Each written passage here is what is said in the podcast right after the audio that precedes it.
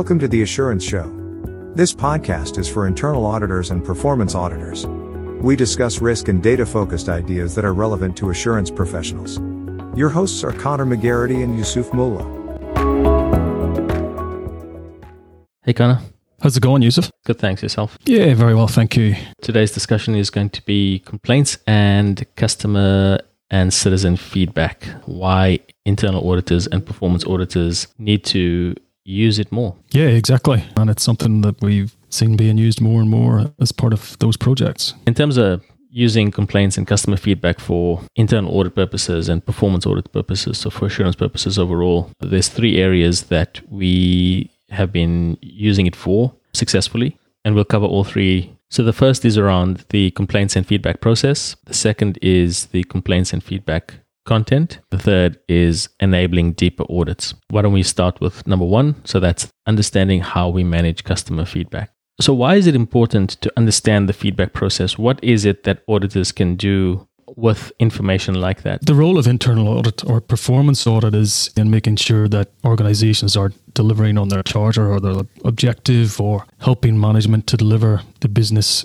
strategy. So, why looking at customer feedback or complaints feedback is important for internal auditors or performance auditors to understand is they can contribute to to delivering on that objective? Are we doing everything as an organization to meet the expectations of our customers, our clients, or the general public? Okay, so providing audit feedback on how it is that we deal with communications from our customers or from our citizens. So, being able to provide some assurance over whether or not we're actually doing something with that information, because one would suspect that if we're not doing something with that critical information that's being provided back into us, then are we really effective as an organization? And the second thing is, once we get that information, how well are we using that, both from a, a reactive perspective, either trying to address an issue or a complaint, or some critical feedback to how can this also inform how we position ourselves or get better so we've written an article on this previously, and so we won't go into great level of detail on this process element.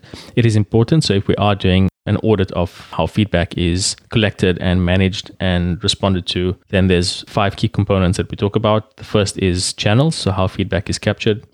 The second is record keeping. How are we actually documenting and recording the actual feedback? Then decision making. So, how are we triaging and then passing that through internally to different teams? What is our response to the feedback? What is our actual response to the uh, individual that's providing the feedback? And are we making any sort of formal commitment around how we're going to rectify? And then the last is reporting. So, how we deal with and report on feedback the other fundamental issue, well, not a process issue in itself, is that trust relationship that we as an organization have with our external stakeholders. Are we doing enough to maintain that trusted relationship? If we are doing an audit of the overall feedback process, what are the potential outcomes? What have we seen as potential outcomes from an audit like that? One of the recurring issues that we've seen is the timeliness or effectiveness of how we deal with complaints and that can either be on a case by case basis where there's an individual who's one of our customers or a member of the public that has had a negative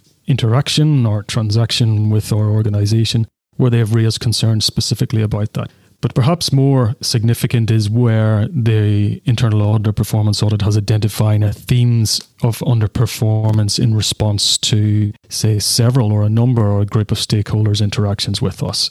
Because if we're not doing enough to address that as an organization, then we're really creating a reputational risk for ourselves. You sometimes have a separate complaints process, and sometimes it's just you have an overall feedback process where both complaints and compliments and other sorts of questions come into you know a contact center for example and what we saw there was that the way in which complaints was defined varied between different entities and between teams within entities as well. And in one of those cases, the definition of complaint was quite interesting. The definition of complaint was when a customer says, I want to complain. So it's not just any sort of negative feedback that we're getting or what might appear to be a complaint. The only way that they, you know, measure complaints is when the customer actually says, or when they record something and you know categorize it as a complaint, is when the customer says, "I want to make a complaint."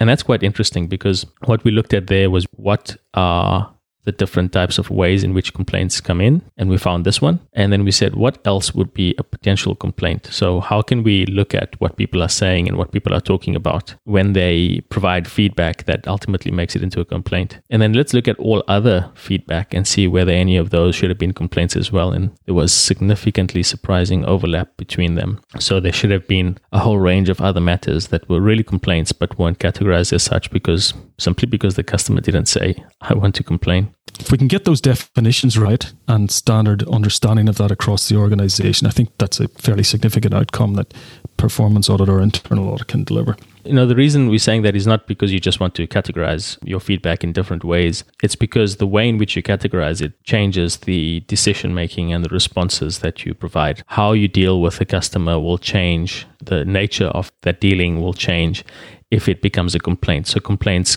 quite often are dealt with quicker and with more management oversight than any other sort of feedback. And so if you're not, you know, recognizing something as a complaint, then you may not be giving it the attention that it deserves. And more and more you're hearing phrases such as this being used by organizations. There's no wrong door or you can contact us regardless of platform or channel and it will be treated consistently. So, and that's certainly something we're seeing more and more rhetoric around, in, at least in the in the public sector. I think performance audits are starting to pick up on that and starting to look if if governments are saying there's no wrong door, for example, if you're contacting them about um, a service delivery issue, then are we carrying through on that particular promise? That feedback process important, important to understand, and it's important to understand regardless of the type of audit that you're doing. So either you're doing an audit of the feedback process itself, so you know a direct audit, or you're doing an audit in a related area, marketing or product launch or the operation of a product, etc. And understanding that overall, just as an audit team, is important. So even if you're not doing a direct audit, it's useful to understand how it is that we capture customer feedback and how that translates. And that leads into the second item that we're talking about today, and that's content within our feedback.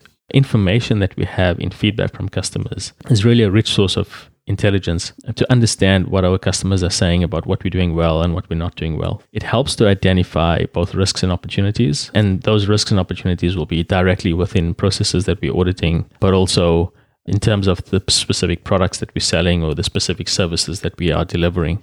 So we may not, through a normal process type audit, identify some of that. However, if we look at feedback that's provided by customers, it can help us better understand the way in which customers are experiencing the products and services that we're delivering and what that might translate to in terms of the way in which a process is designed or delivered. I totally agree with that. And I, th- I think part of the problem or a, a, traditional barrier, let's call it, that may have existed to analyzing the content of some of this feedback or this complaint is that there are lots of negative connotations around complaints and customer feedback, and it's only it been in more recent times the true value or the intelligence that's sort of locked up within that information is really useful for the business to try and understand how it's performing. The other thing is that the data that we need to analyze to understand what customers are saying has not always been that easy to analyze. A lot of it in various situations will be in free text when you get customers calling in or customers sending emails to us or providing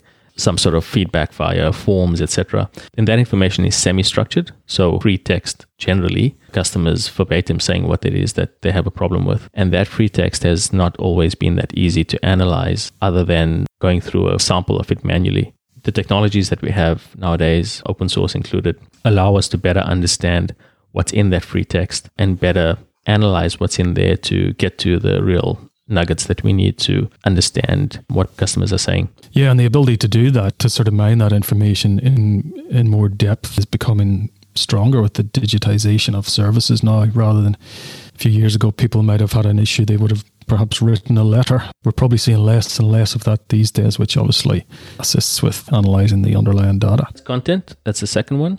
And then the third one is understanding and evaluating feedback enables us to perform much deeper audits when you spoke about process, we said that it's useful to understand the process regardless of whether we're doing an audit of that process or not. If we know what it is that is coming in via customer complaints and via customer feedback, we can then use that information and triangulate it with other data that we have to enable deeper, wider audits. What we mean by that is in the number of audits that we do, the existing data that we have doesn't enable us to get to the exact answers that we're looking for. And sometimes using complaints data to triangulate with some of the other data that we have in, both internal and external can be useful both when we have a direct source of data for that topic or when we can't get hold of that data. So if we're doing a performance audit of a government program, for example, we want to look at whether that program is actually delivering on its outcomes. But we can also look at uh, members of the public, their complaints data, and like you said, use it to triangulate that to as another source of evidence to, so that we can arrive at a conclusion about the effectiveness of that program. And with internal audit, it might be a little bit different to that. So there may be some situations where we're looking at evaluating how a particular product is delivered or how well it's received. But also, there's some strange use cases we've had outside of what you would normally expect to see. Quite often, the third parties that we deal with will directly interface with our clients. And where we have complaints or customer feedback on those interactions, it enables us to better understand how those third parties, first of all, are treating our clients, but also whether they are involved in our clients at all. So, one example that has come up over the last couple of years, we've seen a lot of, is where we're looking at determining whether third parties are either paying us the level of referral fees that they need to pay us or where we are paying the right level of referral fees to those third parties. And because those third parties are directly interfacing with our customers, we can use customer feedback to understand exactly who it is that they're dealing with and how they're dealing with them. And that we then use to determine whether there is an obligation for us to be paying any money to them as a referral fee or there's an obligation on them to be paying us any money as a referral fee. Can't go into a lot more on that because it's reasonably confidential, but I think that gives enough flavor on what it is that the, the data is being used for. And it's a, quite a different use case, but there's a few others that we've seen like that where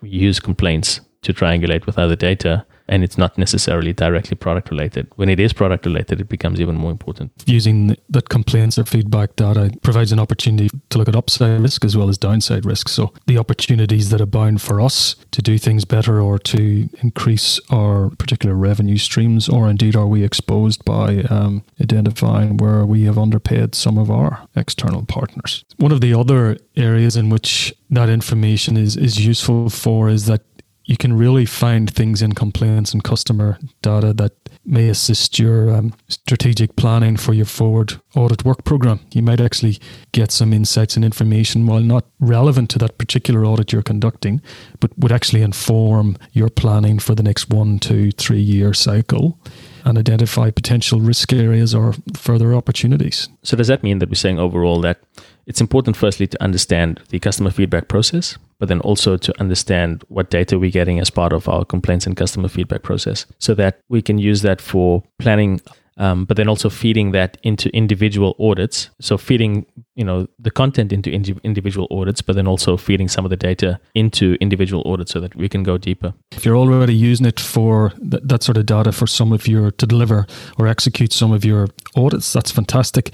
But if you're also not putting your more strategic lens on it, thinking, well, how can what I'm seeing in here actually inform our future program? I think you're you're missing a really valuable opportunity there as an audit team, if there is some downtime or we're going into a planning cycle and we've delivered a number of audits, this might be a really good opportunity to get some of that data, get some of that information, and start working with it and seeing what it is that we can do with it so that we're prepared for both our planning cycle but also our execution cycles. Okay, I just want to pick up just briefly on reporting, Yusuf. And reporting here is I'm referring to not not our assurance reports as such, but how complaints or customer feedback gets reported upwards through the hierarchy within an organization. So one of the risks we're we're thinking about there is where there are, for example, significant matters that have been raised by external parties or stakeholders, and for some reason or another, they haven't once they've entered our organisation, they haven't been recognised as significant, and they haven't made it to the proper authority within the organisation, and perhaps a decision has been made at a, at a lower level to actually try and deal with it in a certain way. Or probably the greater concern is that those charged with governance don't actually have visibility over those matters. When we're conducting a performance audit or an internal audit and we're looking at process, uh, we're not just looking at how things come into the organization, how they get triaged, but also how they get elevated to make sure that they're going to the level and the right seniority of decision makers so that we're not actually exposing ourselves and that those charged with governance have the visibility, particularly over those significant matters that may have either, for example, a regulatory outcome for us potentially, or something that would adversely impact our overall reputation. Yeah, and a lot of that has been coming to the fore with the way in which you know, globally we treating customers fairly. Um, there's various sort of different ways in which that terminology is used depending on the jurisdiction that you're in. But treating our customers fairly is quite an important matter, and that's just the base expectation. We should be we should be wowing our customers, of course, um, but the base expectation is that at the minimum we should be treating them fairly. Yeah, that, that's certainly a pattern that's come to the fore more recently, and something that's definitely in in the minds of um, boards and uh, those charged with governance. It's it, that's really something that is that is front of mind at the minute. I know we said we're going to talk about three different areas, but I've got five takeaways from the discussion we just had there. The first is understand the feedback process and understand how it is that we're managing customer feedback. The second is getting into the detail of the content that we're getting in the feedback that is being provided. So, what are customers saying about what we're doing well, not doing well?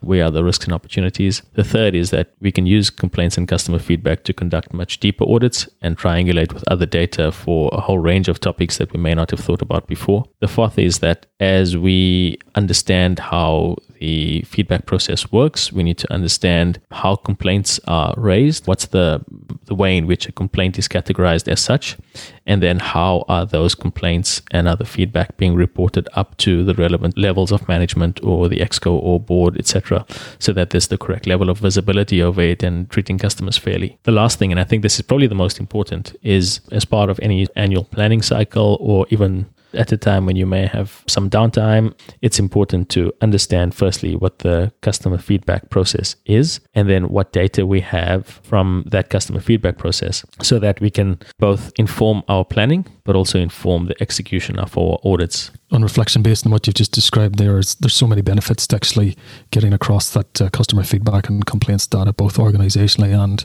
for the efficiency and effectiveness of our internal audit and performance audit teams. Excellent. Thanks, Conor. Thanks, Yusuf. See you.